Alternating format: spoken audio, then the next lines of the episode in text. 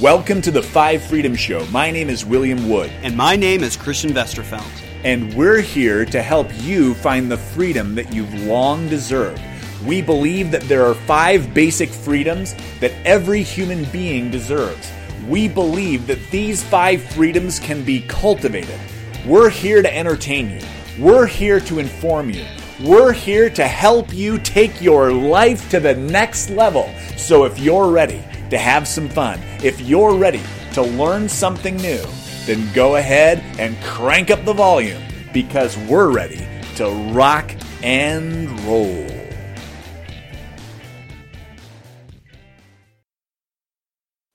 Sometimes we are all a little guilty of observing a situation or overhearing an individual and rushing to judgment.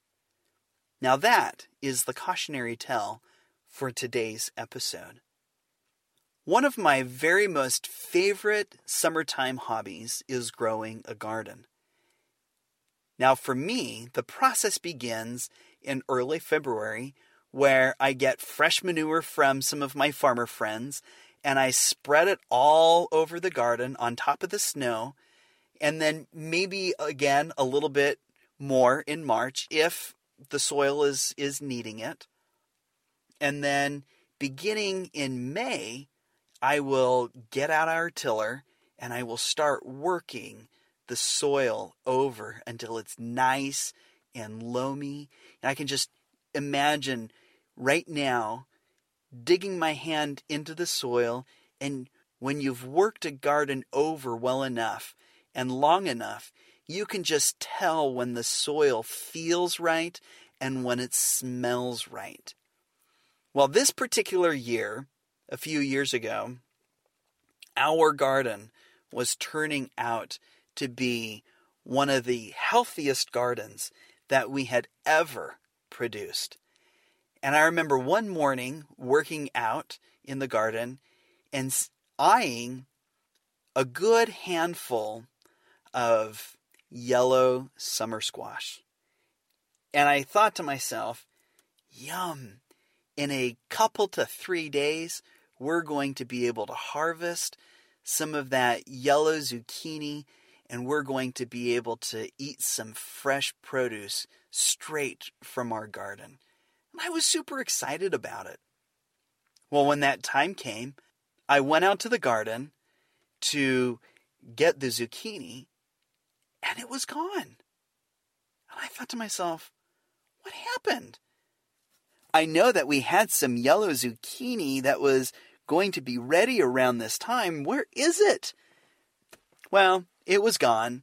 I didn't spend too much time stressing out over the situation. I just figured that, you know, some animal had come by and ate the zucchini. Well, what I thought was just a one time situation turned out to be almost a daily occurrence.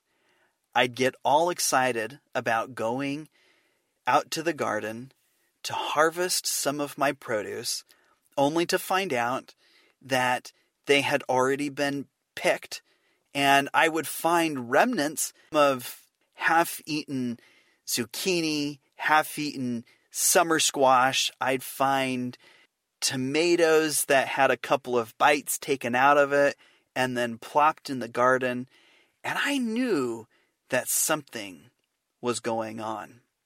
Well, one day I decided I would wake up early enough and I would watch my garden to see who or what was raiding my garden.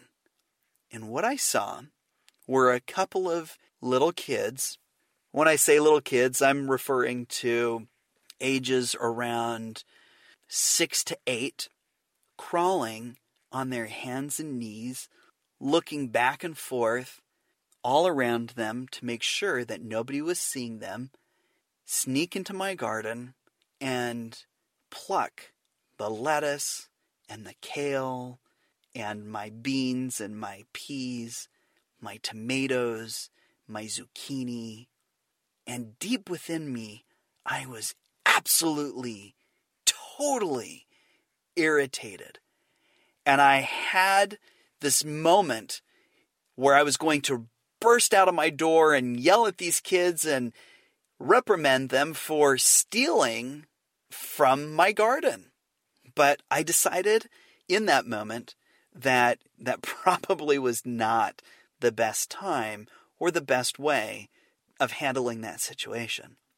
These same kids would just walk into our house, go straight to our refrigerator, and eat whatever food we had in there. Now, I've got to be honest with you. We were struggling mightily. We barely had enough food to feed our family. and I had these kids walking into my house, eating food from my refrigerator and eating my garden. I was livid. But I just didn't have the heart to yell at the kids or reprimand the kids. Now comes my learning moment. The mother ended up getting arrested for dealing illicit substances through her apartment and then shortly thereafter was admitted into rehab. And what I was not aware of was that the mother was constantly intoxicated from various substances. And these kids, they didn't have food. The money that was coming into the home was not being spent on food, but was being spent on their mother's addiction. And these kids were hungry. And they needed food and they looked at our garden and they saw what their bellies needed.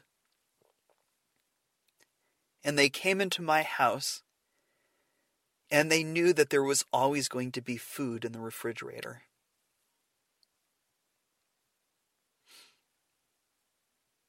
And so sometimes it is important for us to learn the backstory before we ever rush to judgment. And so, this is my invitation to you. If at any time you feel or have thoughts of harsh or critical judgments, learn more about the situation. Because once you do, it might warrant some stern discipline or it might warrant some compassion. If you like today's show, you'll absolutely love the coaching, training, and products that Christian and I have put together. You can find out more information by going to www.willandchristian.com. You can also reach out to the office at 801 203 3405. Again, that's www.willandchristian.com.